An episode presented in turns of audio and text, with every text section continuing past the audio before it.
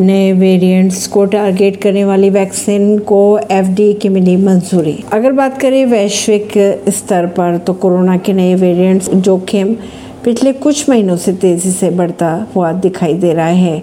अध्ययनकर्ताओं की अगर माने तो एवरेस यानी कि E G five point one और Pirola B A point two point eight six जैसे नए वेरिएंट्स के कारण संक्रमण का जोखिम बढ़ता जा रहा है। हालिया खबरों की अगर माने तो इन वेरिएंट्स से संक्रमण के कारण यूके सहित कुछ हिस्सों में अस्पतालों में रोगियों की संख्या और मृतकों की अगर बात की जाए तो बढ़ती दिखाई दे रही है। इसी बीच वैज्ञानिकों की टीम ने कोरोना के नए वेरिएंट्स को लक्षित करने वाले टीके भी बना लिए हैं, जिसे सोमवार को फ़ूड एंड ड्रग्स एडमिनिस्ट्रेशन ने मंजूरी भी दे दी। परवीन नई दिल्ली से